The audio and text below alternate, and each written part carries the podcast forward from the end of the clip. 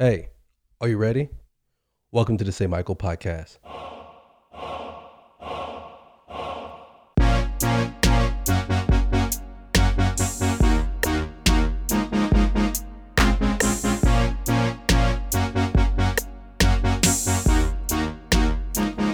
What up?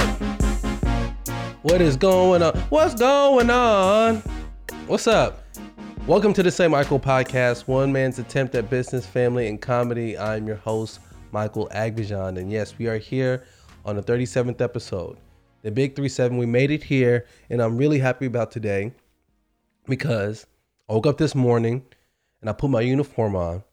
I walked in the mirror and I looked in the mirror and I, I looked at myself and I was like, who gonna stop you? Huh? No, no, no. Who gonna stop you? And sometimes you had a little, you know, we have our own haters in our head, you know? And I was like, I'ma stop you. And I said, bitch, you ain't stopping shit. You ain't stopping nobody. Can nobody stop me? No single body on this earth can stop me. And that and the reason why no one can stop me, because no one could get me. And the only person who gets me is me. Let's just say that. And I woke up with that energy. It felt good because, you know, like you get to put your jersey on, get in the game. You know, you're blessed with another day with it. You know, so um, it just feels good. And if you don't have the energy, it's all good. Take some of this. Take some of this energy right now. I got more than enough to give because that's how I woke up. And I couldn't wait to talk to you. I couldn't wait to talk to you. Let me let me let me be a little bit more honest. I just couldn't wait to talk to you because the, the topic of discussion today is one that's pretty important to me. And um, this one has to do with um, what is ownership? That's that's the question. What is actual ownership? You know, um, if you don't already know, there's like a light beef going on between Joe Budden of the Joe Budden podcast and Charlemagne the God, and which is a host of 97.9 uh, the beat on the Breakfast Club, and then also he has his own podcast with um, uh, Andrew Schulz, which is the Brilliant Idiots. And right now they're like beefing back and forth about what is their understanding of ownership, of what actual ownership is.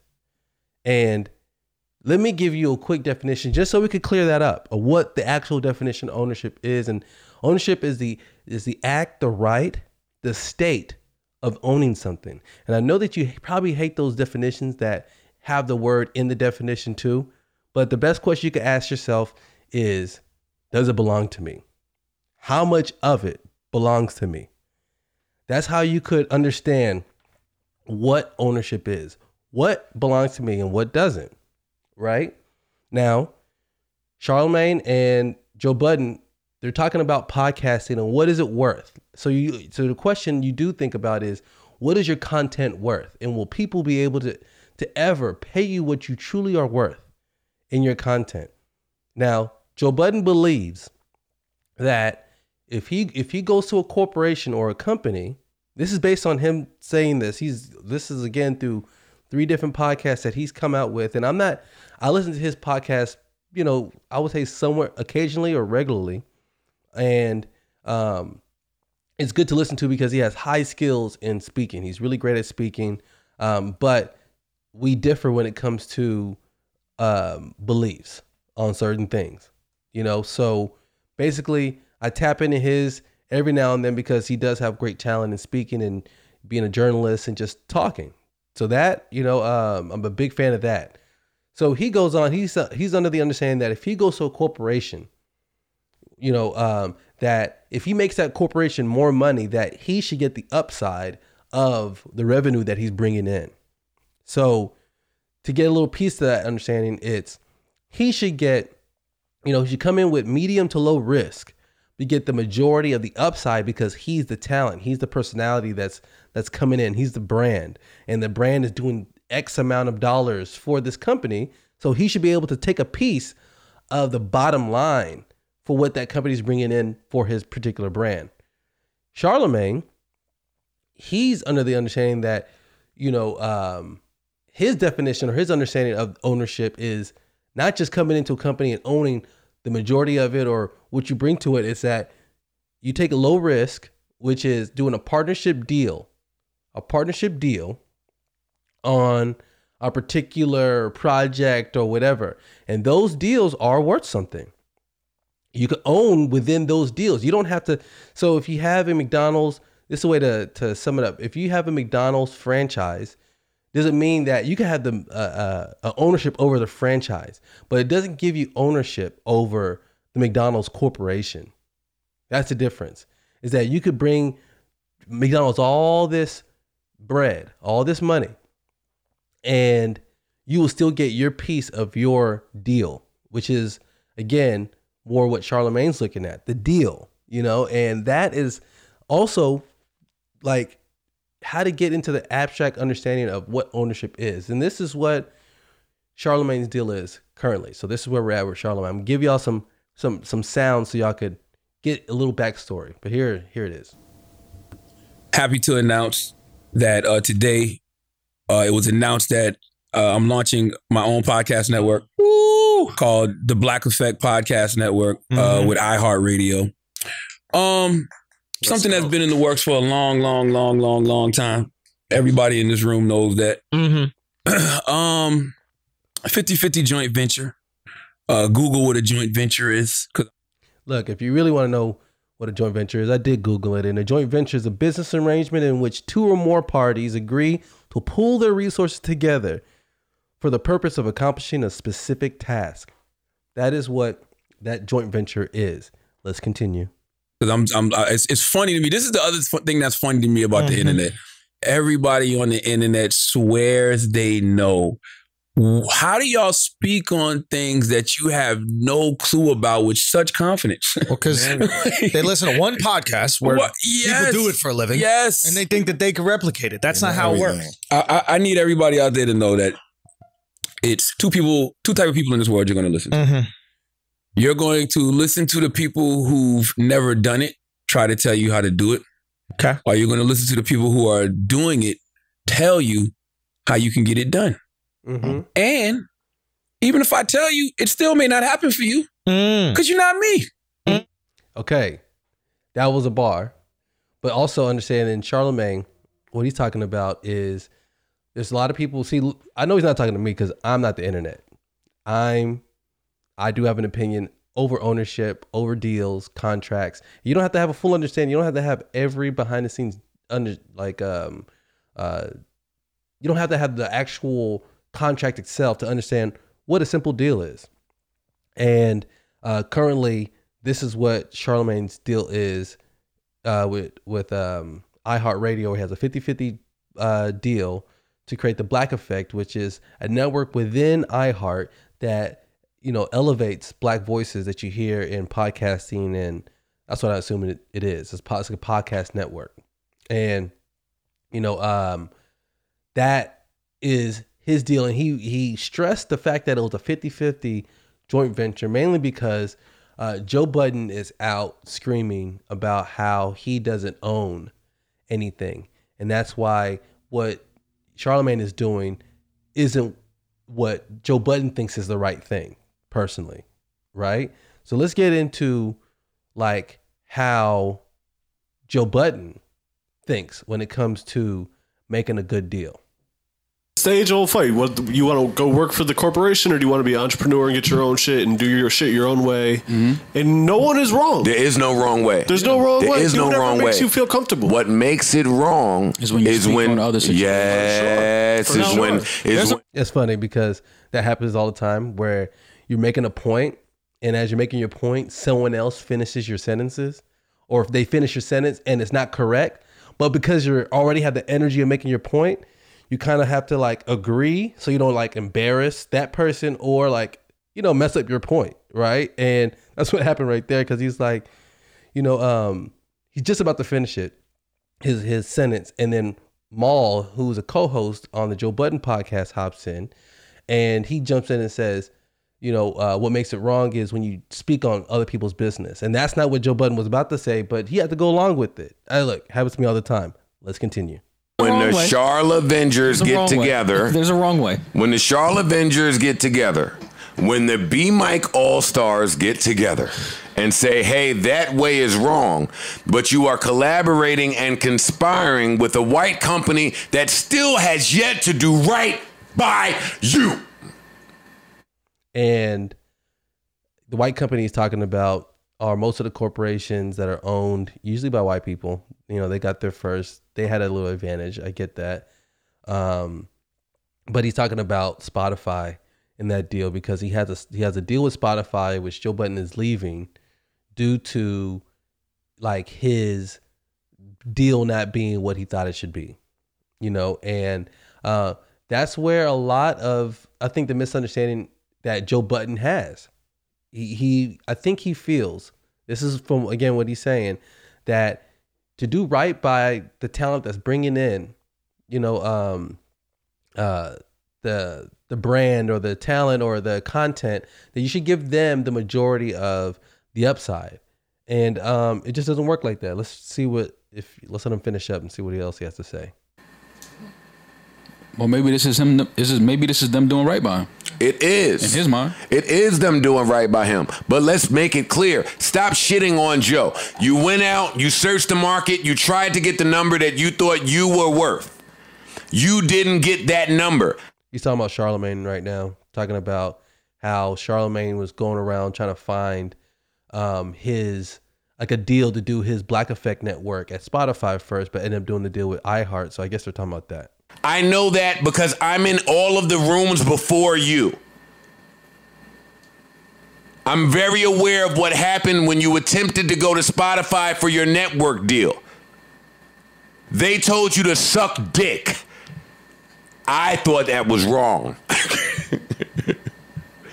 I thought that was I thought that was a mistake in judgment. But guess what?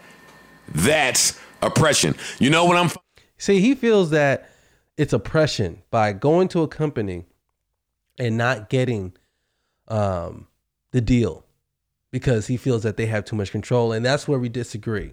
Because Joe Budden had a bar before. He said um, some people don't want to feed the soil, they just want to pick the fruit, right? And that sounds good. But not everything that sounds good is sweet. Because if I buy the soil and I buy the seed, I'm picking the fruit first. That's a that's a big difference. And then also, if you want a piece of this, of what's going on, we could split the fruit, but it's gonna be based on terms that I understand and that I want. But see, Joe Budden wants to tell the people the terms, but that in that case, they could say, go bark up another tree. That's what they'll say. Go bark up another tree. You know, this is how it works here. If you don't if you don't like how it works here, then go somewhere else. But see, the difference in this particular ownership argument is that Joe Budden is talking disparagingly about the people that he's contracted with. And what I remember this to be, you see this in sports all the time, is that you have some people who are coachable and some people who are just not coachable because they have their understanding of what, what they think is fair. Uh, what they think is fair. And when you go to a corporation, or you go to any company, trust me, when a company brings on somebody onto there, they're looking for proof of concept. They're not looking for potential. Guess what? Because we all have potential. All of us. We all have it. No matter how good or bad you are, we all have potential, but not everyone has proof of concept. So when companies put out money on things, a good, good example of my employees is that you know, they get 50% or they get a percentage of their actual deal of what we set up, right? That's that's the deal, but they don't have a percentage of the Waterboys Inc.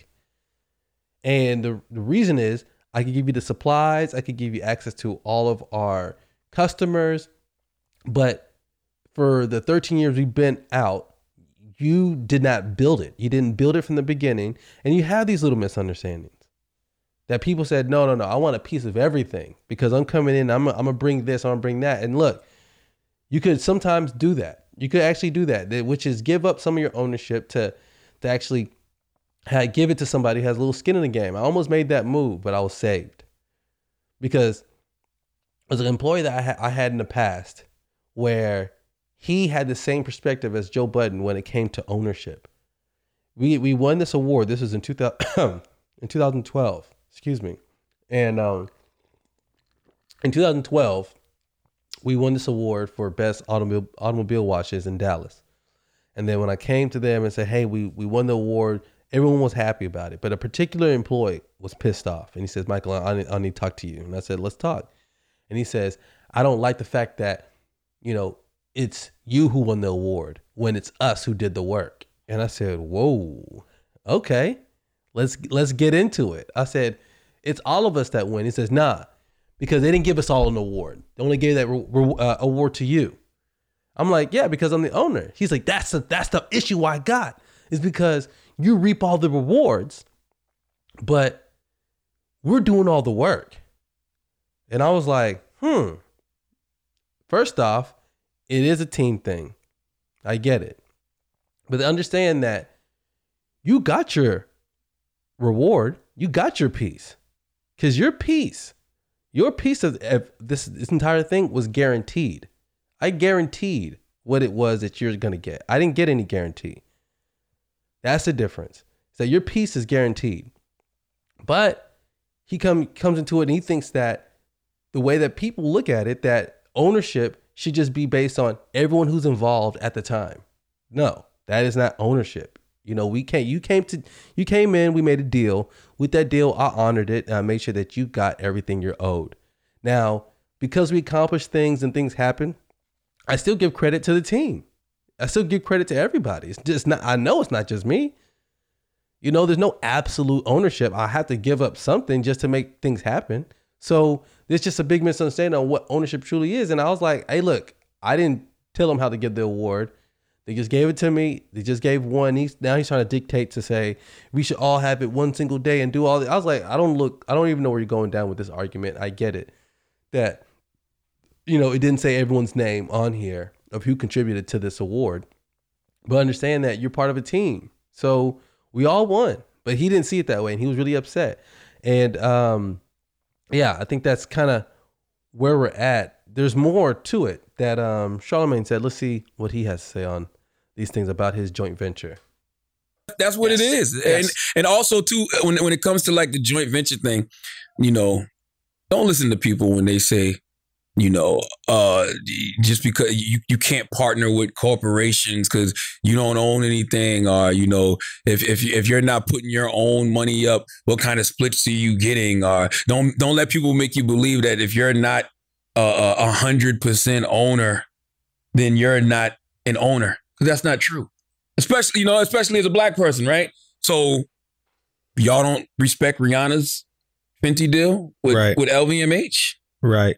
like you don't respect when Roc-A-Fella and Def Jam was 50-50 joint venture partners. You didn't respect Puff when he was with Bad Boy. You don't respect right. Puff and his 50-50 deal with this the spirit company that puts out Ciroc and the, the Daily right. on Tequila. We're like, what are we saying when we It's a very common we, See, look. That's see, that's the difference. I think that Joe misunderstands. He's okay. Diddy, if we're talking about Diddy and his deal, you know, with Ciroc, he has a has a high percentage of that particular deal, but he doesn't own part of Diego. Diego is a, the owner of Ciroc and all these other brands. You're talking about uh, DeLeon Tequila, Don Julio, uh, Tanqueray, Guinness, um, Smirnoff Vodka, Captain Morgan. You're looking at a 319 billion dollar company that um, Diddy doesn't have ownership in.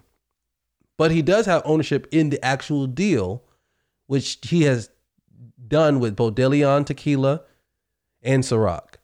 That see, that's a difference. Is that you could own the deal, but see, it does free you up to do other deals and other things. But when like if you're gonna be in on the majority or whatever it might be for I'm not even say whatever, I don't want to make it vague. If you're in on a deal, understand what you're owed and have ownership over what you're owed. So therefore, you can get exactly what you have out of that deal because that's a lot of what we're doing here, deals. And um, yeah, Joe Budden just has a um, different look at it. This is another example of what Joe Budden thinks about it. Hmm. It's just contradictory. You can't tell me in one sentence you want to big up black voices and then tell me you want to amplify and big up black voices, but on the other hand, you want to give off 50% for nothing. and see, um, because of Charlemagne doing the the Black Effect and bringing on other podcasters, and they take a percentage of their licensing. Joe looks at that as saying you're giving up, um, you're giving out too much of what it is for whatever deal that person's coming into. And um, yeah, I just want to be 100% clear on what we're looking at when it comes to ownership. And understand that, yeah, you're bringing the talent, but you're not taking the risk. So there's a difference in, in value of what your content is worth and what you think you're owed. But then also, this is something because we're talking about some bars and some wisdom here, so we all could take with this. You know, uh, Charlemagne's prerogative and what he says is that yeah, you aren't um, you know aren't what you worth. You you uh, you're you are what you negotiate, right? And but Charlemagne also needs to know that if that was true, that you are what you negotiate, there wouldn't be any divorces. There wouldn't be because the thing is, is that bad deals do exist. People do make bad deals, and I must say, that's something I have experience in. I've made some pretty bad deals with people and companies, and understand that those deals, I don't come out and I disparage those particular people or companies in front of everybody. You know, um, which is what Joe Budden's doing about Spotify and all that. I mostly, you know, just move on. I don't complain. I don't stop and complain and scream because when you hear Joe Budden scream, you know, um, it's not, it's, it's, you could hear that he's scared because he has a team full of guys who are shopping for condos and he's trying to figure out how he's going to give them the maximum split without losing. And then you, that's when you have to get creative when it comes to how do you want to win. When it comes to making a deal, you go through these deals at some point after a while you get to a point to where this is the way the deal is structured. I can't go further without a deal being structured like this. And how do you get to that? It takes experience to know what doesn't work. And joe budden is now screaming which is one of the rules of Sun Tzu, of the rules of war is that you never move with emotion. And the screaming it's, it's quite emotional. And i get it. He's vested in his opinion. But when you want to win, you have to be creative in the deal that you want to make so you could get what you're owed. That's how you get ownership over ownership over your decisions, ownership over the moves you want to make, and you can't move forward if this doesn't happen. But back to I was saying that you are what you negotiate. You know, Joe got into a deal that he was not happy with, and it is it does happen that you get into partnerships, you go into deals with people, and they don't honor what's on paper, or they don't um, or they don't have the flexibility that you think they should have. Or sometimes you do a partnership with somebody 50 50, but you're doing 100% of the work. You're doing 100% of the work, and that person's like, oh, see, that's that's that's just how business is. Some bad deals do exist. So you could negotiate a good deal, but that doesn't mean that it's going to be executed well. You know, so on, in this one, when it comes to ownership, I think we all need to come to the firm understanding that you got to understand what belongs to me. And, you know, what Joe wants out of companies to give to him for high upside, you know, with low risk, that's just not something companies do. And you have to go out. And when you say pure independence and going out on your own and owning what you, you have to figure all that out. And you take a lot of risks, you take a lot of L's, but nothing's deserved to you just when you go to another corporation. You have to find somewhere else to work with, or you work on your own. You can't complain. And I'm talking about when when you have, and I don't even want to be talking too much about, you know, Joe Budden, but this this is to a topic that I care dearly about, which is ownership. Is that when you go through three podcasts screaming and shouting and explaining to everybody about the deal and how you got everything together and don't worry about me, um, it's a lot of energy spent in the wrong places.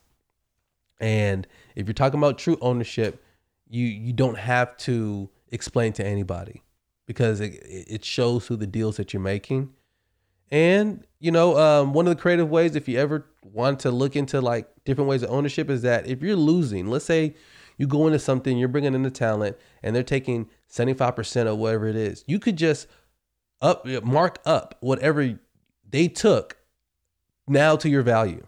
So if they're taking 75%, you up you up your value 75% more to advertisers or in your merch or whatever you do. You raise the price there and you make up for the difference. You can make up for the difference in other areas. You don't have to get everything you can out of one particular company or entity. So that's what I wanted to talk to y'all about is ownership. I hope we got down to it.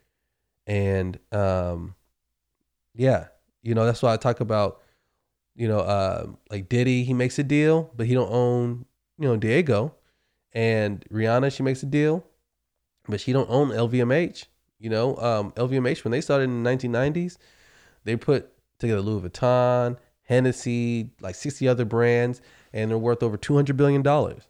But you know, uh, Rihanna has her ownership over her particular part of that deal, but not over all of LVMH. Even though she might be might bring them so much more customers and all these different type of things. But again, proof of concept. People want proof of concept, not potential. We all got potential, and guess what? You know, for Joe Budden is that if you're a personality, you know, or a public figure in that in that case, and you put out content, there's no real way of knowing what your what your value truly is. You might have your opinion on what your value value truly is, but that changes depending on how you change.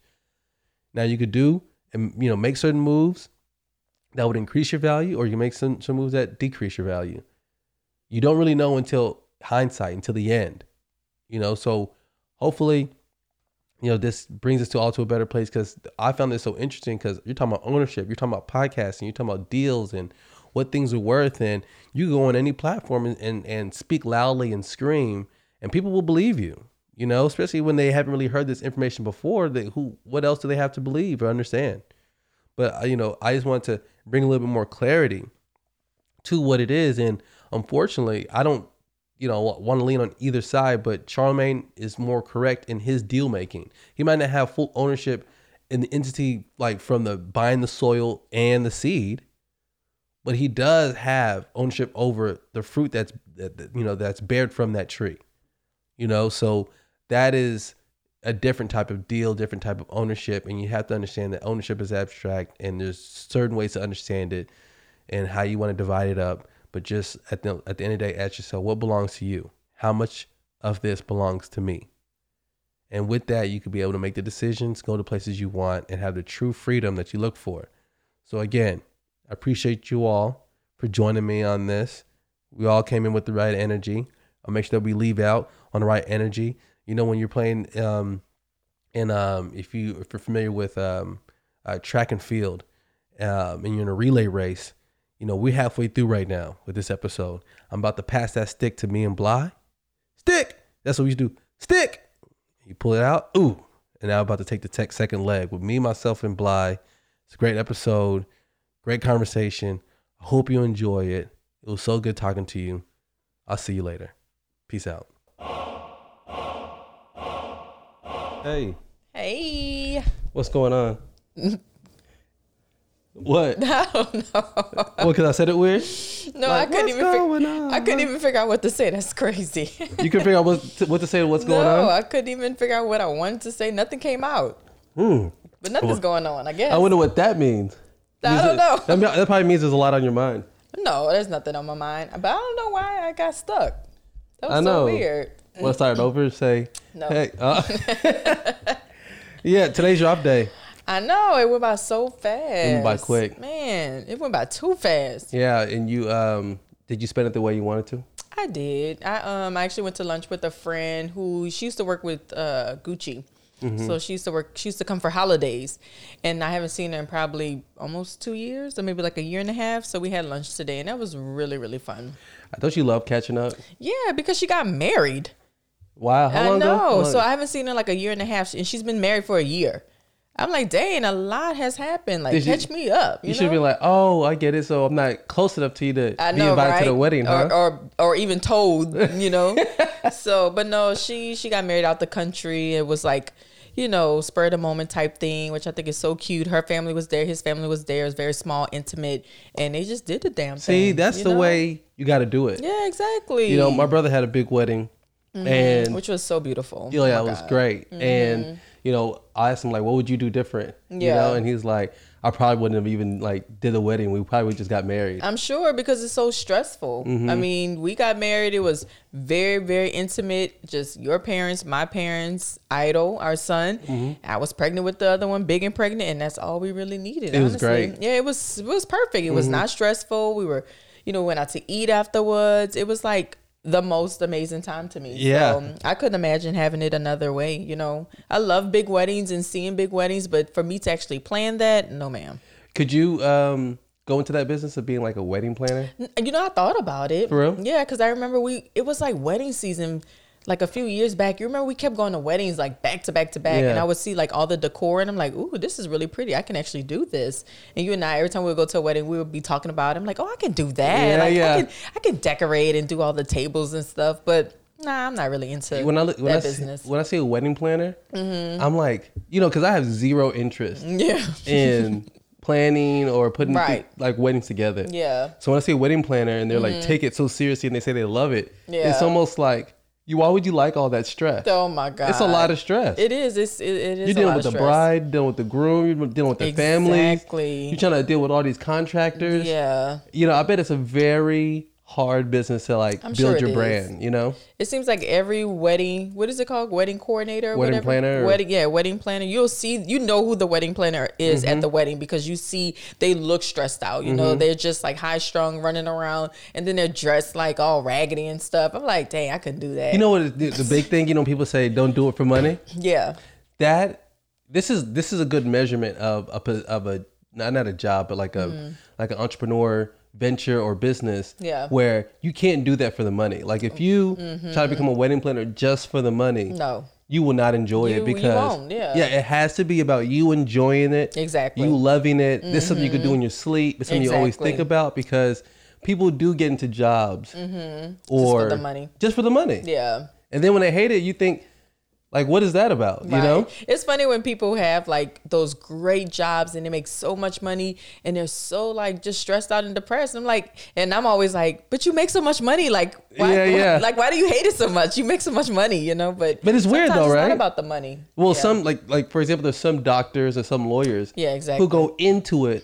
for because the money. the money. Yeah. And then they live a like a what I would say one of those lives where, you know, it's almost like they deal with some type of like I would say light depression. I don't even know what you would consider Yeah. it, but they're always angry and upset. It's very stressful. I'm sure. yeah, because at the end of the day, the money's never worth it. You know, like no matter how much you make, if you Mm-hmm. Yeah. Mm-hmm. if whatever you, you're giving your time towards, you don't like, yeah, it's not going to be a fair trade. You're going to look at it like, damn, I am getting cheated. exactly. And then you've gone so far. Like, you know, some people go into the medical field Mm-hmm.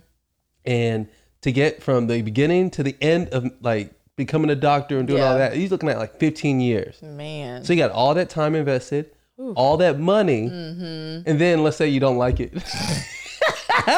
Which I'm sure happens. all the time. But that lawyers, sucks. lawyers are the number one um, uh, entrepreneurs where they, they they end up becoming they, they end up going into lawyers and they have turnover where they turn into like a, either business owner or entrepreneur in Mm-hmm. Oh, some yeah it's like the highest it's like is lawyers Mm-hmm. where they turn over outside of going into law and then go into business and then after that's like engineers oh wow. yeah and uh, I can see why for lawyers Mm-hmm. because you know they have all the background information Yeah. um, the academics, uh, the network, Mm-hmm. you know, so they kind of go into something either their own practice or something within law or even something completely outside of it. But Yeah. um, yeah, being a lawyer, I don't see how you can enjoy that either. Yeah, to me that doesn't sound fun, but I know some people who enjoy being a lawyer, you know. But for me, mm-mm. Remember, I can't be sitting up there arguing with people all day. I ain't got to. Ah. what do you think about people who lo- who like to argue? Who say I like? If you argue." like to argue, then there you go. you know what someone Go said? lawyer someone said if you like to if you like to argue, skip me. for real, because I'm not sitting up here arguing with nobody. Do you know anybody who's argumentative? Um, yeah, of course. I'm married to a person. I'm- you think I'm No, argumentative? No, no, You you're think not I'm argumentative? argumentative, but you can put up a fight. So, didn't you want to go to law school? I did. See, exactly. Mm-hmm. You're not argumentative, but you can definitely uh, defend your case. Yeah, but it wasn't too. you know, I really didn't know what. Like, if I had known, if I could look back and Mm-hmm. change things, it would have been like I would have always did business. Really? Yeah, because you know I did other things based on like immature interest. You know, oh, something you yeah. see on TV, right? Exactly. Or people that you see and you think that you go into is gonna be great, mm-hmm, but mm-hmm. then you you find out that you've been doing something all your life that you could have just tapped into that. Yeah, that makes sense. I didn't see business as an option. Right, right. Yeah, it wasn't even an option for me. It was just something I did. Mm-hmm. And then going to college, you know, I'm preparing to be a dentist first. I remember, yeah. Yeah, and then after that, I'm like, nah, law. Mm-hmm. But the only reason I wanted to be a dentist is because, you know, I enjoy teeth. Yeah, you like looking at beautiful teeth. Yeah, mm-hmm. so I'm mm-hmm. like, I, who who cares about that? I, I yeah. can do that real easy. And then I figured out I hate science. Oh my goodness. And then with law, you think the same thing of a lot of people go into law, take on a lot of debt. Mm-hmm. They get mm-hmm. out, they work in some kind of clerkship or yeah. local something, and they're not getting. I mean, you're looking like you're getting paid less than a teacher wow. to do certain. So you have to really like start at the bottom. Yeah, you start to yeah to oh, work your way up, and then you try to do your own practice, and mm-hmm. that is even more competitive. Like yeah. even in like if you look at dentists, they said that there's so many dentists mm-hmm. out there that when you're trying to go out on your own, it's the most competitive. That's why really? they beg you to give you reviews mm. because there's so like you could go in a single area yeah and there's like 11 dentists that's true so they said yeah you can have a good life because you're making a lot of money mm-hmm. but to find customers yeah. that flow through your door mm-hmm. is really difficult because a lot of people took that route and yeah. there's a and they're a lot you know they're like concentrated in certain areas so mm-hmm. you look at mm-hmm. those things you're like you have to at some level enjoy it right um or it's just going to be hell to pay man i wanted to uh, be a pediatrician when I first went to school. You even thought about even going back? Yeah, I, I, did. I, mm-hmm. I, thought about because I love kids, but I don't know, man. I, I don't know. why? Why? I mean, I just I'm not like um, you know, work in the office type person. You know, I I don't know. I, I just couldn't see myself doing that for the rest of my life. The idea is cute. See, I like see, the idea. see what I mean now? Like, yeah. you have an idea of it, and mm-hmm. then you mm-hmm. have a like uh, imagination of how easy it'll be and how yeah, fun exactly. it'll be, but then the real behind the scenes. Yeah, see. Mm-mm. Like, let's say you're a pediatrician and you're either working for mm-hmm. somebody, and you'll have every now and then where you have that child or That's someone come in and you're like, oh, this makes See? it all worth it. And then, but you get them bad kids. Yeah, yeah. You're like, damn, I hate my job. yeah, exactly. You know what I mean? And I and see, the boys are really good when we go to the pediatrician. They love going, but we're sitting in the room, we're quiet, we're reading a book, waiting for the, the doctor to come in. But in the next room, you hear like the children screaming. screaming. I'm like, see, that that's what I don't want to deal with. And the pediatrician, every time, she's so sweet, but she always look run down. Mm-hmm. We could be the first people in the building that morning, her first appointment, she just looks so run down and just stressed. And she's always like, you know, she just talks real fast and she's just like in and out, in and yeah. out. And I couldn't, I couldn't live my life like that. Yeah, it reminds me of like, uh, like teachers are sometimes like that. Yeah, they do. They look so stressed. Yeah, because sometimes. they give so much. Exactly. Right. Yeah. So it's really a lot of times it's not really about the money. No, it's, it's just not. that you are trying to help. Right. And there's so many people that need help. Yeah. And you can't say no. Exactly. That's my sister. Oh. She's a teacher. She's an English teacher, and she's so passionate about it. Like she does go above and beyond for her students, and she works at one of those schools where the kids are, you know, they were kicked out of their other school mm. or they were suspended. It was it's I forgot what it's called, the type of school that she works at in Houston, but it's a lot of like trouble kids who have like problems at home or problems at different schools. Or backgrounds or Yeah, anything. the yeah. backgrounds are really, you know, it's not great. Mm-hmm. But so she does go above and beyond for her kids and um she's like tired, exhausted every single day. Yeah, and then you, you, you know? think of that trade off because you Is have to really it? love you it. You have to love it, and you she loves to. it. She loves it. She works on her days off. She's on. She you know she works on weekends. She picks up extra shifts. She works at a college as well. Like she really truly loves it. But she's always wanted to be a teacher. First, she wanted to be a lawyer. She mm-hmm, thought about mm-hmm. that because she's argumentative. But you know, she found out that she, okay, let me try teaching because she loves telling people what to do. She's very bossy, mm-hmm. so it's like the perfect job for her. So you could tell she's extremely passionate about it. So kudos to her. Yeah, and you have to really understand that. Um, this goes into entrepreneurism, mm-hmm. which you're mm-hmm. tapping into. You're becoming yes, an entrepreneur. Yes, I am. Um, it's the fact that, like, when you go into it, mm-hmm. just because I'm complaining doesn't mean I don't love it. Right. You see what I'm saying? Some people like you complain about like, man, this has happened, this and yeah, and they're like, man, I feel bad for you because it's like, first off, I could complain about anything in my in my business because there's a lot of things that happen. Right. But don't let's not get it twisted. You still love it. That I love it. There's some advantages mm-hmm. into it, like of course when you're helping, like let's say kids, mm-hmm. or like being a pediatrician, mm-hmm. where you help kids and make money, yeah, and control your schedule in a certain way. So really you go through all this stress and you're beat down, but it's mm-hmm. your choice. Exactly. No one can make you do these certain things because this is what you chose to do. You know what I mm-hmm. mean? and it's and it's worth it. At the end of the day, you can complain about your job, but that doesn't mean you don't love it. you Yeah, there's some people who complain and hate their job. Right, right. And some people who complain and love their job. That's me. See, I'm the number one complainer in my store. Like mm-hmm. I complain every day, constantly, and my manager's always like, "Okay, Bly, what do you need to complain about today?" Like every day, there's a complaint, and it's not because. I hate working there. I, I tell my manager all the time. I complain because I'm Shit ain't passionate. right. Yeah, You say like shit ain't right. I It gotta ain't. get yeah, yeah. I, I love working here, and I just want it to be the best that it can be. You Mm-hmm. know, so I'm passionate. I complain because I'm passionate because I love what I do. I love where we're going as a company, where we're headed. Like I just want to make it better. So that's why I complain, not because I hate working there, but it's because I truly enjoy it. Mm-hmm. yeah, you know? and you want it to be the best, the best, you especially know? if my name is tied to it. You know what Yeah. I mean? Like I want to be the best while I'm there, but I also want the store to be the best. You Mm-hmm. know, while I'm there, I don't care what happens after I leave. after you leave, you don't care. after what I leave, I don't care. yeah, so I always feel like, um, how do we get on this topic about? I, you know, we just be. Yeah, because you know, be there's because I think about those careers and things that you love and all that, you know, and it just leads to like, how do you make decisions? Because we're talking about like lawyers, Yeah. Uh, what to what to go to school for, and some people just like me. Oh, this is where it started. Yeah. For me, I didn't know really what to do going into college. I didn't either. You know, there was no, there's nobody who was like, you know, we, you should do this, you should do that. It was Yeah. just some type of generic doctor lawyer. Mm-hmm. You know, there was no alternative, no Right. other option. You know, so Yeah. if I had known earlier, I would have did business in high school. Yeah. Then I would have did business in college. Exactly. And then I would have, because you know, I didn't even know. Listen how crazy this. I didn't even know that you could get into law school with any degree. what? I thought you needed specifically a political science degree. Oh, I see. You see what I'm saying? Yeah. So if it was, I would have just went did like criminal justice Right, or exactly. did um because I, I enjoyed that a lot more than political science, and I would have Mm-hmm. did business or something like that, and then use that To go to law school. to go to law school. But Yeah. I I was under the impression that you had to spend. I'm, I'm knowing people who go, go into law school with English degrees, you know? Wow. And I I'm like.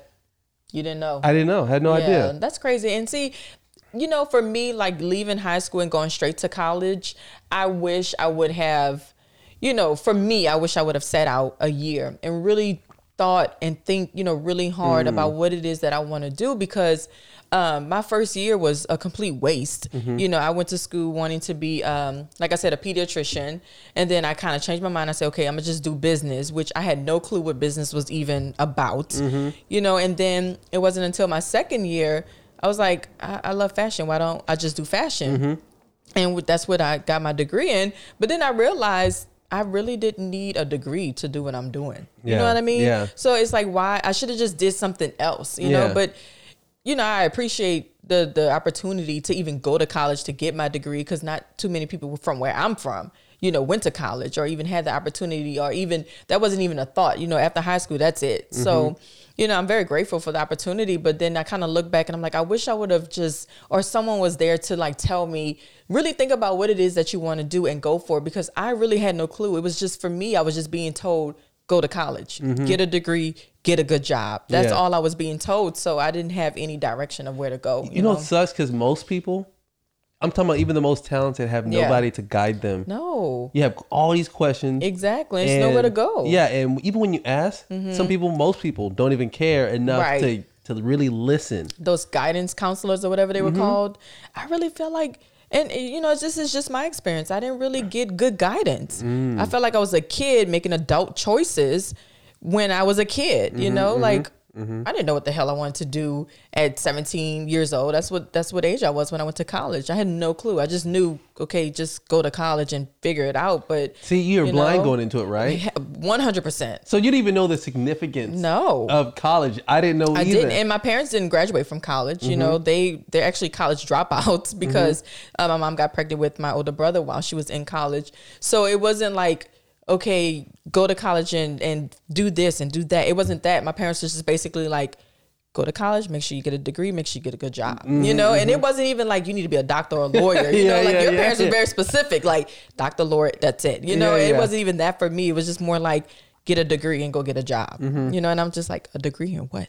You Yeah. know, or what school to, to even go to. Yeah. So it was just weird, you know. And it, you know, it's funny because you fill out the forms and you're trying to go certain places. Yeah. But I wasn't. If, if you even want to be more honest, I wasn't even present No. at the time of filling out. form. I no, just, you just fill them out. I just filling them out. Hey, I don't care where you I really go. care exactly. And just some people who were intentional about their decisions of what college, and- exactly. right, and what degree, and, And then they like- get out. and we're gonna- I was gonna say, you know what I really envy though. I didn't want to cut you off, but you, when you see people, uh, college student, not college students, but seniors getting um college acceptance letters and being all excited, I'm like, I didn't even have that. you know, I didn't have yeah. that experience because to me it was just like, okay, just go to your local college. Yeah, you know yeah, what I mean? yeah. Just See? get your degree. It's funny. They, they have all these degrees, and they said, "All right, did I get into my college?" Yes. they've been they've been dreaming Dreaming to get into like USC since like third grade. You're like, I never even. No, no clue.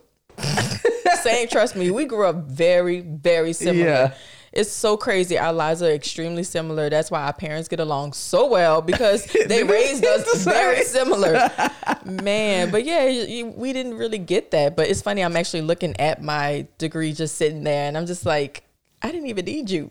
Yeah, yeah. But see, now that makes it to the bigger debate about when people talk about college, Mm-hmm.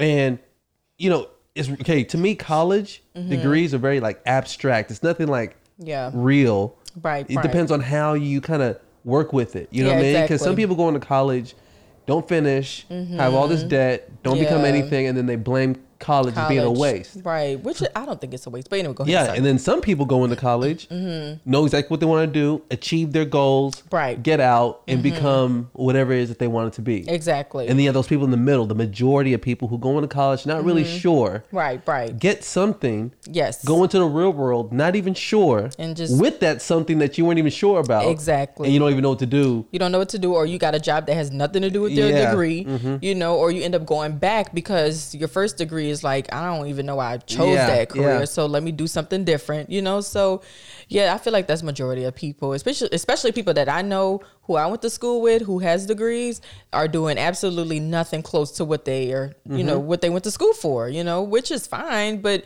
and i wouldn't say college is a waste because our boys are definitely going Mm-hmm. to college um, because obviously the experience you know The network. education, yeah, the network.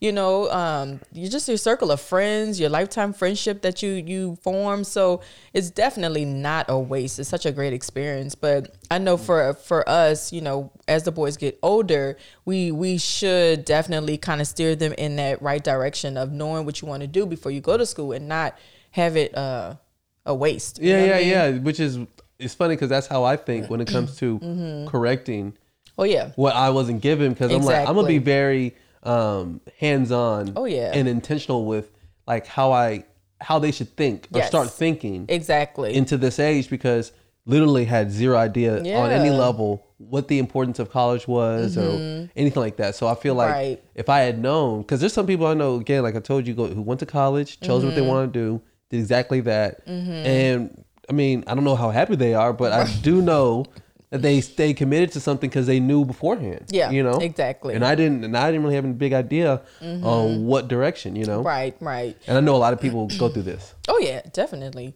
And it's it's weird. Like even now, I'm thinking about college for the boys because you know, Idol, our oldest, he loves. He's so passionate about animals and dinosaurs. You know, so you kind of think, okay, where can you go with that? You know, veterinarian or a scientist or But I think he's, You know? I think that's just him being a, a kid though. I mean, true, true. because you know, if you go out there trying to be a dinosaur hunter, you know, well, he can find like the fossils. What are I know, I know, Archaeolo- archaeologists, yeah. yeah. And I think I thought about that too, right? Mm-hmm. And I'm would like, love that. Oh my god. yeah, but I'm thinking, how many kids That's go true. say, hey, I want to be a fireman or a police officer or Yeah. archaeologist or a veterinarian. That's true. And then they get older, like I really don't want to do that, you know, because of all the stuff you got to do to Yeah. behind the scenes. Yeah. So it's more like I had an interest in it, but I'm Mm-hmm. not sure if that interest was something that I was like per, like really passionate about. Yeah, which is hard to tell. That's true because there's actually a guy we went to college with, and um,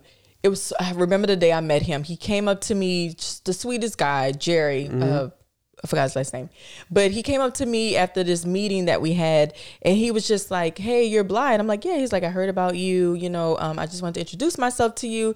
He was just like, "I really want to do fashion. I'm so passionate about it. I've always loved it." He said, "But ever since I was born, literally, my parents have been grooming me to be a doctor. Mm. So he actually went to college to be a doctor, but he wasn't passionate about it, and he was, you know, he's extremely smart, and um, I was like, cool, like come on come aboard you know come into the fashion world you know and so he actually changed his major and mm-hmm. he graduated and i believe he has his degree in fashion and um like quickly after that he opened up his own like studio uh like a fashion house i mm-hmm. believe so he's doing really well i'm not sure if he's still in fashion but i, I believe so um but it's just crazy that as a child, his parents, I get maybe he must have shown interest in being a doctor or mm-hmm. something. And his parents were like, okay, that's what you're gonna be we're setting you up for that. And he was like, literally every book that I owned was how to be a doctor, you know, doctor books or stuff like that. So um, he was like, I'm not passionate about it. you know, man, this is this is crazy because it's so hard mm-hmm. to know what like to follow your passion or not. That's true. Because you can follow your passion, take L's. Yeah. You see what I'm saying? Because mm-hmm just because you're passionate about does not make you rich in it. You know what I mean? That's true. So you might be struggling in whatever That's it is true. or not making yeah. what it was. And then the people who said you should have been a doctor, that chip, mm-hmm. you know, where mm-hmm. you're like, man, you know, you should have been a doctor because you wouldn't have been living in an apartment or live, you know, exactly. then you think, you start looking at yourself like, man, maybe I made the wrong choice exactly. and maybe this and maybe that. Yeah. So it kind of, you don't really know where your passion really is because mm-hmm. some of your passion – is in the interest of what you have, but yeah. there also is tied in like stability. Yeah, exactly. And sometimes people's egos. Mm-hmm. And, you know, they have to tell the people or like the, the people who are like advising them on what they should and shouldn't do. Yeah. And you can't really tell them anything else because you don't know any better. That's true. So, uh, like, how do you feel about, let's say, you know, they say struggling artists, let's say mm-hmm. musicians or rappers or whatever, and they they're so passionate about this is what they want to do, but they never make it you know, and they yeah. are like close to homeless. You know, mm-hmm. like do you say continue your passion, follow through to the end because you never know, or do you say you need to drop that and find another job? Like how how do you know? You know, do Man. you base it off of money? You know, that's I mean? the hard part. You know, okay, that's a really deep question because here's part of it. Mm-hmm. You can never be just whatever it is, like the the musician or the artist yeah. or the um or like anything like that. You have to be the entire package. Mm. That's the hard part. Exactly. The yeah. package of passion plus mm-hmm. you knowing how to like move and promote and market and all That's these things of the market that you just have no interest in, you don't yeah. care about. Because the artists that aren't successful successful isn't because their art isn't very good. Is that they don't They're promote the themselves. They're not the total package. They don't yeah. put everything out there. They don't push. They don't, you know, uh, network. They don't, they don't promote. They don't, they don't hustle. Do yeah, I see what you're saying. They just do strictly the art. I see. And you in in a in a fair world, mm-hmm. you would be able to just do the art, and people would just be able to appreciate it, just right. like you, and just like, man, you know. Yeah. But in the real world, which is not fair at right. all, exactly you you put your art out there and people criticize it. That's true. Why did you use brown? You should use purple. And you're like, you don't understand my art, you know? but I feel like with social media is it it has made it a little bit easier for people to get rich off of their art. You know, mm-hmm. like you don't have to just to promote your art is just to post photos of it. You know what I mean? Whereas back then it was like you would have to do like a, a live show or art gallery or, you know, sing on the street or something just to get someone's attention. But nowadays, you just post it on social media and you can do all these hashtags and pray that a celebrity sees you. you look at that. You, up, you, you look know? at that as a good thing, right? Uh, yeah, it's definitely a good thing. I mean, it's free. What is it? Publicity. Yeah, I can never yeah, say that word. that was great. so yeah, but see, part of it is while out, you're out there, mm-hmm. free publicity, putting your stuff out there, promoting yourself. Yeah. You also have the fact that going digital, mm-hmm. meaning going online and having less impact by not really connecting genuinely with people yeah. or going out and physically right think right. about it you have to succumb to one or the other where you have to be good in like the reality of meeting people and networking yeah but then online that's something you have to fulfill too that's part that's of true. being the entire package mm-hmm. you know some people don't want to post online like myself i don't really like you know doing that because it's it's not something that i'm personally passionate about i know it's but it's something you have to do yeah. To spread your name, to build yourself. You have to do it a certain way. That's even That's crazy part yeah. about it. Either you got to figure out how to do it on your own and make it really great, mm-hmm. or you got to hire somebody out Yeah. to do really great. And sometimes you don't either have the time or the money outside of what you do at all. Mm-hmm. or you may not even like it. 'Cause I feel like I kind of struggle with that too. Like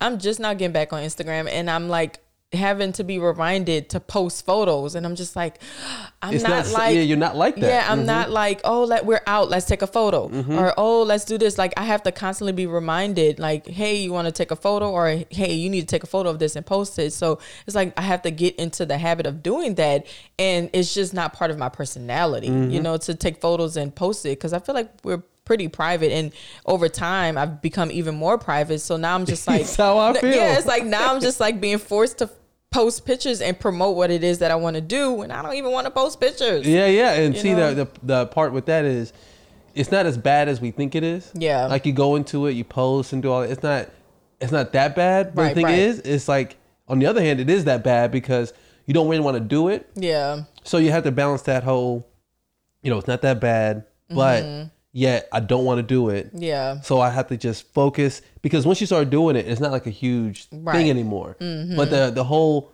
oh, do I want to do this or not? It's just part of my passion. This is the direction I should be going. Should I get someone else to do it? Yeah. You know, you have all these little other considerations, and that's kind of what you have to make a decision on what you're gonna do. But that's why I feel like uh, being the whole package is part of it. You yeah know, that makes sense yeah. So um, I think that is unfortunate because you could go into college, you could go into you know being an artist or musician, mm-hmm. and they get to a point to where they're like, okay, do I continue doing this? Yeah. Or do I do something else? Mm-hmm. That's the that's another one where it's like, at what point do you get where you abandon what you've been doing yeah. because it's just not working? Mm-hmm. To go into something possibly take another risk on something that might not work again. I know that's the headache. And then even going into something that you know you're gonna have to you're gonna struggle with for the rest of your life. Yeah. You know, as far as like money wise, because when it is like the arts, you know, that's like i'm sure extremely competitive, Very. and you you you gonna be struggling. So it's like, do, you know what I'm saying? Do I want to struggle? You know, being a, a artist, any type of art, you know, and you see all these artists who are successful um, after being you have all these artists who are successful after being dead mm-hmm. and they say yeah this person was living in poverty before they died Right, Exactly. and then you're like oh you know what i mean Exactly. because part of like there is a, a light uh, like a i would say a level of heaven on earth yeah, where you get to make the choice because some people get it you know what i Mm-hmm. mean they got they're the total package they put everything together now we don't know their personal business like Right, that right. Mm-hmm. so you don't know how happy they are but some people got it and like you know it's That's just true. it's perfect for them you know Yeah, like you look true. i always look at some people like okay if jordan had did something different Mm-hmm. you know would he have been jordan of something Man. different Well, he tried. You know, he tried to do different things, Mm-hmm. but he had to come on back to basketball because that's the only thing you're good at. He tried what golfing. Mm-hmm. He tried baseball. I don't know what other sport he tried, but it's like he. I guess he tried to do other things, and he just wasn't great at any of Yeah. it. It was like, boy, come back. he was okay at, at baseball though and i heard he's pretty good at in golf Really? remember scottie pippen on the thing we just Oh watched yeah, he did say that. well, I mean, but we know what Jordan is good at. Yeah. He good at Yeah, we know what- basketball and designing some sneakers, and that's it. That's- Stay in your lane. Stay in your lane. But I mean, it's cool that he did venture out and try other things because some people are afraid to try other things. They're like, okay, well, I'm good at this one thing. Let me just stick to that. And I, I feel like you're really good Mm-hmm. like that too. You remind me of like I wouldn't say Michael Jordan because you don't suck at the other things that you do. Mm-hmm. But when you want to do something different. You try it, you know. Yeah, I do. You try it, and that's what I love about you. It's like, okay, I'm gonna do a podcast. Okay, I'm gonna start this business. Okay, I'm gonna, you know what I mean? Like you're always doing something. Mm-hmm, You know, I think that's really cool because most people get afraid and they just want to stay in in their safe spot and just stick to one thing. You know? well that's exactly what it is where i i am afraid Yeah, but you but I just do it, do I, it. I do it anyways And see, most people don't. You know, even me, like if I want to do something, oh my God, I got to think about it, pray about it, write it down, plan it out. And then before you know it, the passion is gone. It's like, I don't even want to do it anymore. Ooh, man, that's You know? super real. Yeah, it, it happens all the time. It's like I have so many business ideas, and I'm just like, I, I'm like, okay, well, let me think about it and let me do this. And I take my sweet time on it. And then literally, it's like it, the idea has just faded away, and I just don't want to do it anymore, you know? So, What what is it? Because that's that's so true. Where you start going to the whole planning stage, and then that original passion that you had, that spark, Mm-hmm. It fades. It fades, It and you're like, and you got to remember that. Exactly. Mm-hmm. It fades. And that's why with this new business that I want to do, I said, okay, I kept seeing photos of it. I dreamed about it. My friends remind me of it all the time. I, I love looking at the photos of it. I say, okay, what can I do to actually like do it now mm-hmm. to keep the passion going? Because knowing me, I'm just gonna say, "Oh, I love it." I'm gonna come up with the name, and then it's that's it, yeah, yeah, you know. Yeah. And I move on to something mm-hmm. different. So I'm like, okay, let me actually do it, and which I did this past Sunday, and it was amazing. Mm-hmm, so mm-hmm. I don't know mm-hmm. if you guys saw photos on my Instagram, if you follow me on Instagram, but I'm doing like I don't know, should I say? Yeah. Okay. so I want to do like table decor and flower walls and not so much party planning, but I guess kind of like party it's into planning, it. yeah, yeah, de- yeah, decorations. So I'm extremely passionate about it. And I, like I said, I love themes and I love putting you know ideas together. So I actually did one on Sunday, and I said, you know what, I'm gonna invite like my mom friends who are like my sisters, and um, I was like, I'm gonna just do a mom's night out. You know, I told them, hey, it's gonna be at this time, this place just come dress cute, bring a bottle of wine. And they're like, okay, cool. And then for two weeks, they asked me questions like, okay, what's what, what's going mm-hmm, on? Like, mm-hmm. tell me something because you know we know you're a little extra. So mm-hmm. like, how should we dress? I'm like, just come cute. That's it. Mm-hmm. Come cute, show up. And so for me to like decorate everything, I had the the table out, the backyard was set up. You know, we did yeah. the flower wall. We had the, the the flowers in the trees, just very just like pretty girly. Yeah, it you know? was like a like yeah, it was mood. like a garden, you know. And they came and they were blown away mm-hmm. because I didn't tell them that's what I was doing. They probably just thought they were just gonna show up and we are just gonna watch Real Housewives or yeah, something, you know. Yeah. So I had everything decorated and they loved it. See, that's know? that's the crazy.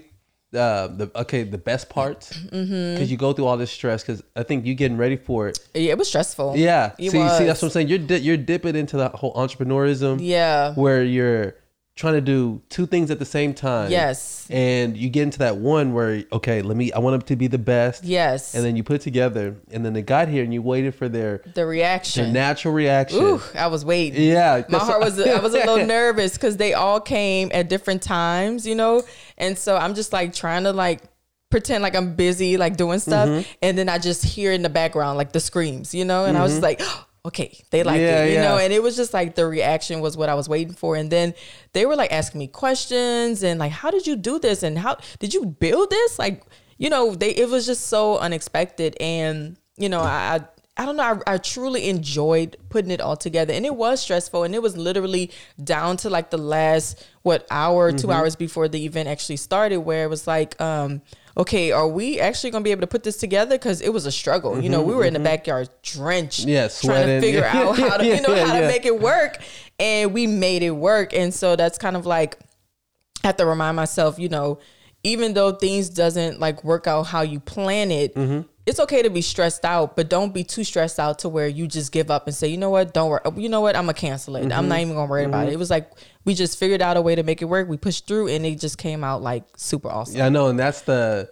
that's the the big like the W, the home run hitter out the park because mm-hmm. you're like, mm-hmm. okay, it is worth it. Yeah, you know? it is worth it. It was worth every drenchy, sweaty sweat that mm-hmm, I sweated out mm-hmm, my pores. Like mm-hmm. it was definitely worth it. I and we enjoyed it. You know, we're all moms. We sat outside, we watched the sunset, we ate dinner. My husband cooked us dinner. It was very sweet. Mm-hmm. We had wine and we had a good time, you know, just hanging out. And I, I would love to do more events like this. You yeah, know? you have two more things to give before it becomes real for you. Oh my God. Okay. You already gave sweat. So I gave sweat. So what's the other two? I didn't give tears. Uh-huh. I didn't give blood. You see what I'm saying? That won't that, happen. Yeah. Oh my God. And that's why I said, no matter what, when people say blood, sweat, tears, Ooh. it really is blood, sweat, tears. blood, sweat, tears. At some point, you're gonna be. That's why I said you're you're you're embarking on Man. one of the craziest, hardest journeys, and Man. it's scary because. Oh my God. I almost cried though. I almost cried because the night before the event, you and I and the kids went to Home Depot. We had to tie some stuff on the top of our car, mm-hmm. you know, and then we had to drive home slow. And we were up late till like one in the morning to come to find out the things that we purchased wasn't gonna work at, at all. all. and I was just like, oh my God, the event is tomorrow. What are we gonna do? You know, and so we were just thinking, thinking, thinking. And in my mind, I'm like, okay, calm down, Bly. Don't freak out. Yeah. Like you always do. Just calm down. And then that's when I was like, why don't we just do this. Yeah, yeah. And you're like, oh, well, that might work. It's like at first we overcomplicated Yeah, it. yeah, we bought yeah. all this stuff, and then no, nothing worked. And then I was like, okay, well, why don't we just do the most simplest thing that we can do? And you were like, oh yeah, well, let- let's try it, and it worked out It worked out perfect. Man, but it was it was a struggle. I almost cried. And you know, I did. funny. I almost cried, but I was like, keep it together, Bly, keep it together because this is something that you want to do and you don't want to give up on it because it is very easy to give up. Yeah. It's super easy to give up than to push through. So I was like, push through, you know, you know, and the fact that you were there every step of the way to help me made it even better because I couldn't have done any of that by myself. I'm seeing these memes um, go around where it kind of makes it okay for people to give up.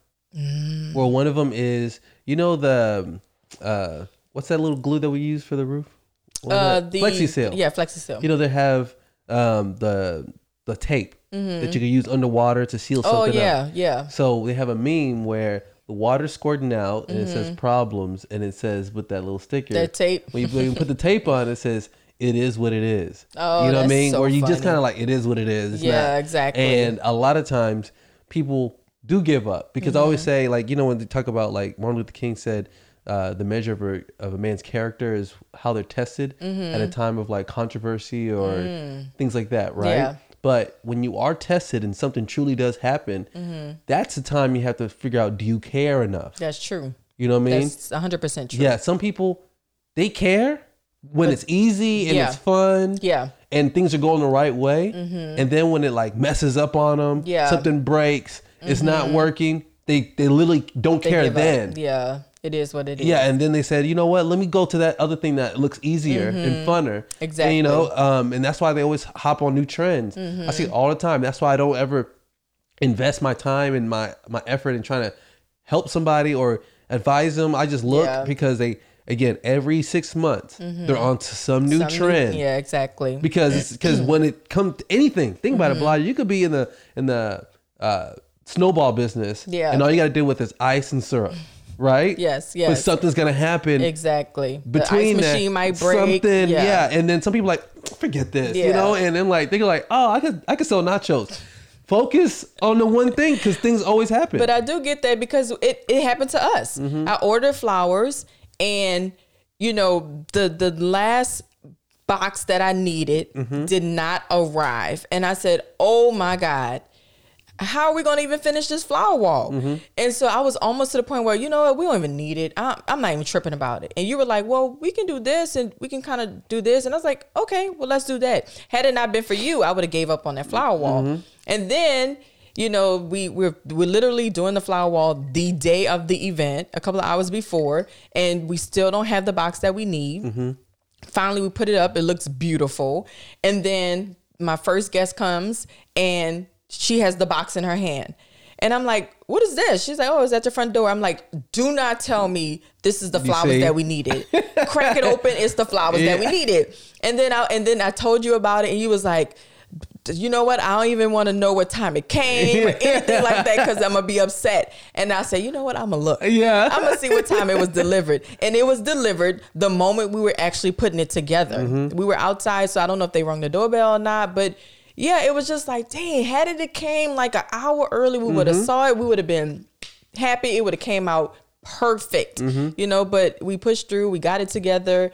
You know, it still kind of get under my skin a little bit that it was actually here as we were putting it together. yeah, that, that's the part where you have to just move on. you gotta move on from it, Because you know, I get man. I don't want to take something so personal. You I'm know what I mean? it, but it still makes yeah, my heart yeah, hurt a yeah. little It bit. happens all the time because, again, like I told you, this is your art. You know. Yeah, know, So when you didn't, we weren't able to present it the exact way you know you wanted to, you're kind of like, it's okay. I guess I still got it done because Yeah. you get that a lot. Which again, these are memes that show you or try to motivate you. They say, um, uh, don't worry about it being perfect. Just get it out. Just get it out, which is yeah. Mm-hmm. important. But then also.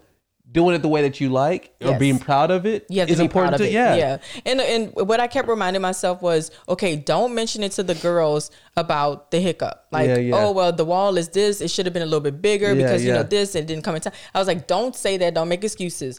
And I didn't. Only to the one person who delivered the box to me. I, Mm-hmm. I did mention it to her, but the other girls I didn't tell them because I'm like. They saw it as perfection, and to me, I was just like, oh, it could have been a little bit bigger. And I you feel know, I feel the same way. I agree. yeah. When when I look at it, I'm like, "Ugh, I love it, but I, I, it's not perfect to me. But they, when they saw it, it was you couldn't get no better than that. So I have to remember that they're not going to see what you see. Mm-hmm. You know, so it needs to be. You know, obviously you got to be proud of it, but don't give up on it because it'll be perfect to somebody else, but it may not be perfection to yourself. And that's the where the confidence comes in. Yeah. Because you could you could complain Oh, or yeah. or or uh, again, like you said, make like excuses about Exactly. Hey y'all, the reason why it's not like and they don't even see nothing. They don't see it. but you see it. Exactly. And that's I see that a lot. That level of insecurity where they're like Yeah. they apologize for Oh, something yes. that Oh, you don't God. even see. Don't like, even see it. hey, what, this was perfect to me. It's like Exactly. Yeah, but it's not this. Like, look, some people are that low confidence, uh, low confident when they keep beating themselves up. When someone's like, no, this is great. Mm-hmm. Great, like, yeah. no, it sucks. And it's like, come on now. Exactly. It happens sometimes when people do it, kind of, they want to just get free praise. that free, yeah, that free praise. I ain't the one to give it to them. yeah, they be like, I, look, I'm gonna say it one or two times, and that's it. I ain't gonna keep praising you. If you don't believe me, then we moving on. Yeah, because some people like, no man, hey, they sit them down, have a talk with them, like, Mm-hmm. you're smart, and you're these like, man, thank you. It's like, you ain't need all that. No, you really didn't. Stop being a victim going through all this, you know? Stop being a victim. Yeah, um, I was gonna bring up some so other funny. topics, some st- some other stuff that was a little Okay. bit crazy. Mm-hmm. Okay, the whole Cardi B and Offset. Offset Right? divorcing. Okay, so what is that about? Because I don't think I read anything that said why. I, I mean, I have my own assumptions, but What are your assumptions? well, I mean, he cheated on her before, so I'm assuming that kind of happened again. Maybe he had like a whole relationship outside of their marriage. It has to be something so serious to get a divorce. You know what I think it is? what? Okay, I don't know if you remember this, but when they did get together, Mm-hmm. and I said, I don't think it's gonna last longer than this. You did say that. Yeah, and I think I gave her like a year. You did say that. Yeah, I do remember. and this I think almost to the day.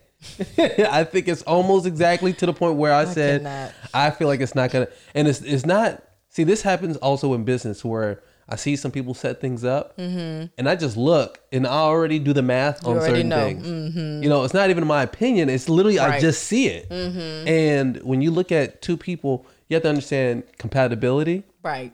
You know what I mean? And I feel like they didn't have the compatibility Mm-hmm. necessary for them to because her background is, you know, something that is uh very aggressive. Yeah. You know, and he has, you know, his background. Mm-hmm. And they bring it together, don't really know each other, but yet they started doing things like rushing to things, you know, Yeah. rushing to say I love you, rush, rushing to the tattoos, rushing to the marriage, rushing to the to the baby. Yeah. And when you see that, when I when I was- when I started seeing a rush Mm-hmm. where they weren't even getting to know each other, Yeah. and I'm like, how could it last? Because the people who do stuff like that are people who aren't even really compatible. Mm-hmm. Yeah. they don't really want to have those discussions or get to know each other because if we don't do it while we're lusting and have all this heat under you Right, know, under right. each other right now, I might we might never do it. That's true. So I always I look at it, I'm like, okay, because I see it in it doesn't have to be celebrity. Yeah. it could be anybody where You're good at reading people, though. because some people look. You I. I say this. Remember, when, whatever you do, if Mm-hmm. you're insecure about something, whatever you do to hide it exposes you. Yeah. Oh, yeah. So I just see what they're what they're trying to hide, Exactly. and then you can see it in their behavior. Mm-hmm. And then when they do this type of behavior, which is very toxic behavior, Mm-hmm. rushing and pe- like think about it. When at your at your job that you've ever had Mm-hmm. or anything that something that was rushed came out the way it was supposed to. Exactly. You know, it's very rare that when you rush, it's good because a even if it did come out right, you're stressed and it wasn't worth it. Right, right. You know, or something wasn't done correctly and you knew I should just slow down, but Mm-hmm. Right. yet someone was rushing me. No one really wants to rush. Right. So when people two people come together and actively rush, I'm like, oh, I get it. It's something. This is more about their ego. This is more about Mm-hmm. I see. um, them trying to um, signal Mm-hmm. that we have what this other couple has or anything like that. I'm Right. like, you could have just took your time, not not rush. But see, again, some people is not rushing. Some people know. Mm, That's you know, true. some That people know early and they do all the things necessary, take all the steps. Right. You know, and it gets to a point to where now they're extremely happy, married mm-hmm. 80 years. Right, exactly. And they only knew each other for two weeks. No, you know? that's true. I actually have a friend who um, I want to say she's been married coming up maybe two years, I think. Mm-hmm. And yeah, they dated for a little bit, maybe like a month, two months, and then got engaged, got married. Yeah, all within a year of knowing each mm-hmm. other, and you know, I don't, I they're very, I feel like they're very compatible. Yeah, and that's the thing about it, the compatibility, mm-hmm. and because like when you're at work and someone's like rushing you, sometimes yeah. they don't have to rush because you're so good at what you're doing and you know what you're doing at that right. particular thing that it's just right. You yeah, get exactly. it out right, and they're like, "Wow, that was fast." Mm-hmm. Same thing with like compatibility. When you know, yeah, it doesn't take very long. You just do the necessary things, and it doesn't look like rushing. Mm-hmm. You know, to some people who look at it, it's like, oh, they're they're going too fast and all that. But some people just know. They just know, and mm-hmm. some people don't. That's why it's like you have to be able to read those those signals. And I knew within like Cardi and Offset, yeah, just the the compatibility alone, it, to me, it, it, wasn't there. Right. Based on what they're you know what they're doing a rush. So man, so she filed for divorce. Yeah, she filed. Wow. Yeah, and that's like it sucks because they have a child. You know. Yeah. It sucks when you have kids and and you have to do the whole divorce thing. Yeah, and they look good together too. They do. They look really good. Yeah, I was actually rooting for them. Yeah. Even though the signals and the flags were there, you know. Even though even though the signals and the flags were there. Oh, yeah, you're was, rooting for him. I was still rooting for him because you know, um, she works hard. Mm-hmm. You know, um, she spoils him. I mean, even for his birthday, this is another part where I didn't understand either. Uh-oh. This is toxic too. Yeah. Where like he went to the fridge mm-hmm. and then she pulled out a big plate. I think it was like five hundred thousand dollars. She gave him a plate of money. Of money. And she's like, Happy birthday. And he's like, Whoa, what what is it? And she's like, count it. He's like, Oh, is this and this? He's like, Man, you give me five hundred thousand dollars, you man. Like like and this is understand this is like a year ago. Yeah. And you know, um, and then for like her birthday, he bought her like I think they had like matching Rolls Royces or something like that. Yeah. Where you can even see when he bought the daughter that big purse or something yeah, like the Birkin or whatever. Yeah, the Birkin where you could see a lot of ego. Yeah, exactly. You Why know would what I mean? you buy what a two year old a Birkin bag? I was just like, see, that's what happens when you just give people money. They, I don't know, they don't know what to do with it. I'm like, a Birkin bag, seriously? A Birkin bag. And the way she was holding it, and she just threw it back. She's like, I don't want that. Like, give her a baby doll. That's what she want. You mm-hmm. know what I mm-hmm. mean? A Birkin bag. That's crazy. And as I said, sometimes I see ego in people's kids. Like, mm-hmm. um, you know, again, it's your choice if you want if you want your son to have earrings and all that. Yeah. But when you take your your son, you know, to go get get his ears ears pierced. Yeah.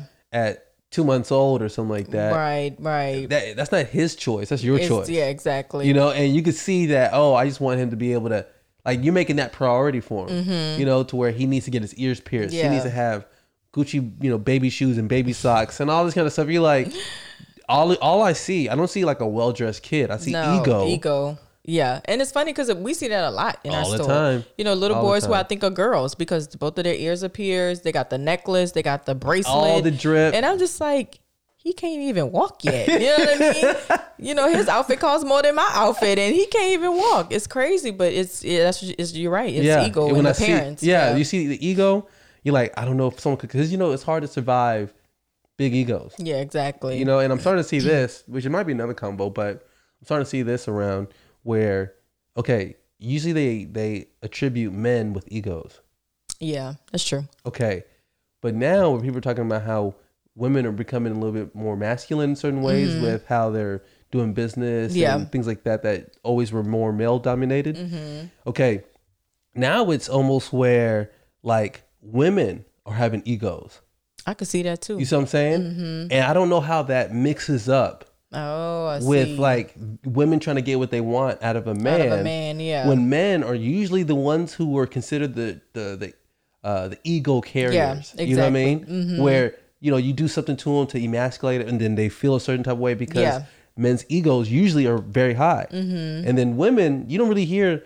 Oh yeah, she got a big ego. You never yeah. really hear that. No, you don't. But you now don't. you're starting to see women actually have these egos, mm-hmm. and they're not.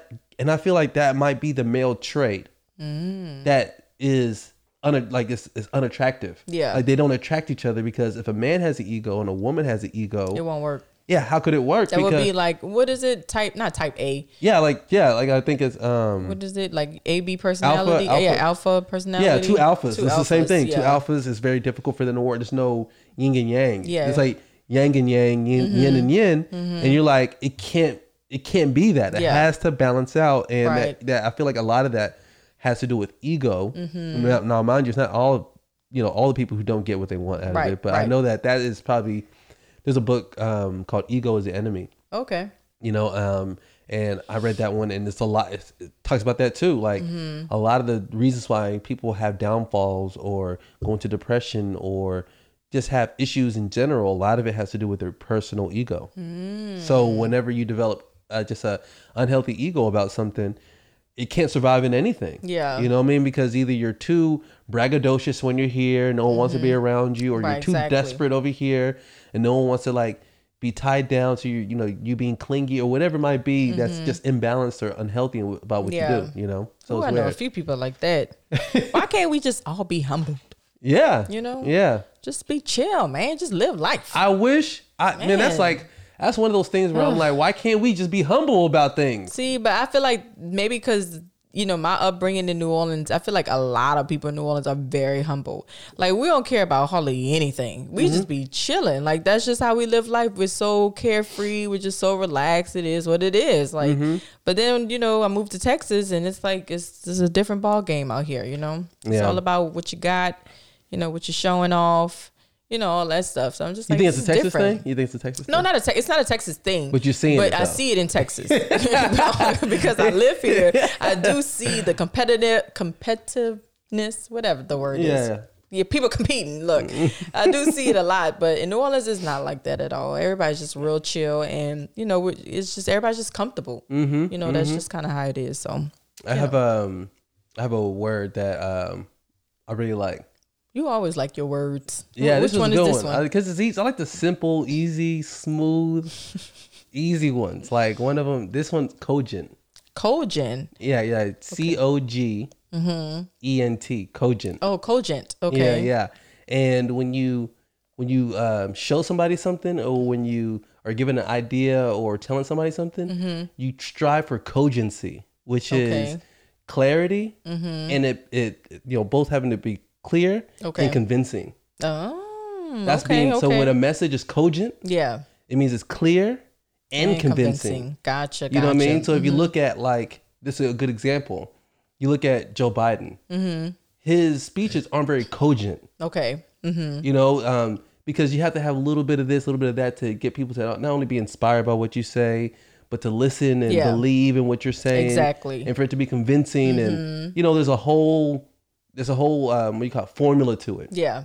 And then you have um, Trump, who his messages are very cogent. Yeah. You see what Yeah. Mm-hmm. I'm saying? Very convincing because he could say the things that are logical in what he's explaining or or illogical in what others are doing, you know? This is this is what I'm afraid of. but you see what I'm saying? That's why certain people have ways of cutting through their message because their messages are very cogent. Mm-hmm. Right. And some people just don't have cogency in what they're actually saying. Mm-hmm. And they don't understand that things need to be both clear, Mm-hmm. simple, clear, and convincing Makes sense. for it to be cogent. And when you have that, people will listen to anything you have to say. okay, I like that. That's pretty good, right? Yeah, it is a good word. Cogent. Cogent. I like that. yeah, that's a I good like one. that. Well, um, anything else you want to share? Because there's like a few things I want to talk about, but I'm like, I think we're, I know because we talk way too long. I think we're in too deep. I know. Maybe we could do like a part two or something. Yeah, there's. maybe I should just say it. Maybe what's, what time we have? Because I got to get the boys right now. Oh, nope. All right. So guess we'll talk to y'all next week. Man, that was um, that was incredible though. yeah, it was good. Yeah, I enjoyed that one. We always have great conversations. We Mm-hmm. love talking to you guys and questions, questions. Send us questions. We love questions. Yeah, yeah, we love it, and let us know what's on your mind. It's good talking to y'all. Yeah. and we'll see y'all later. Peace out.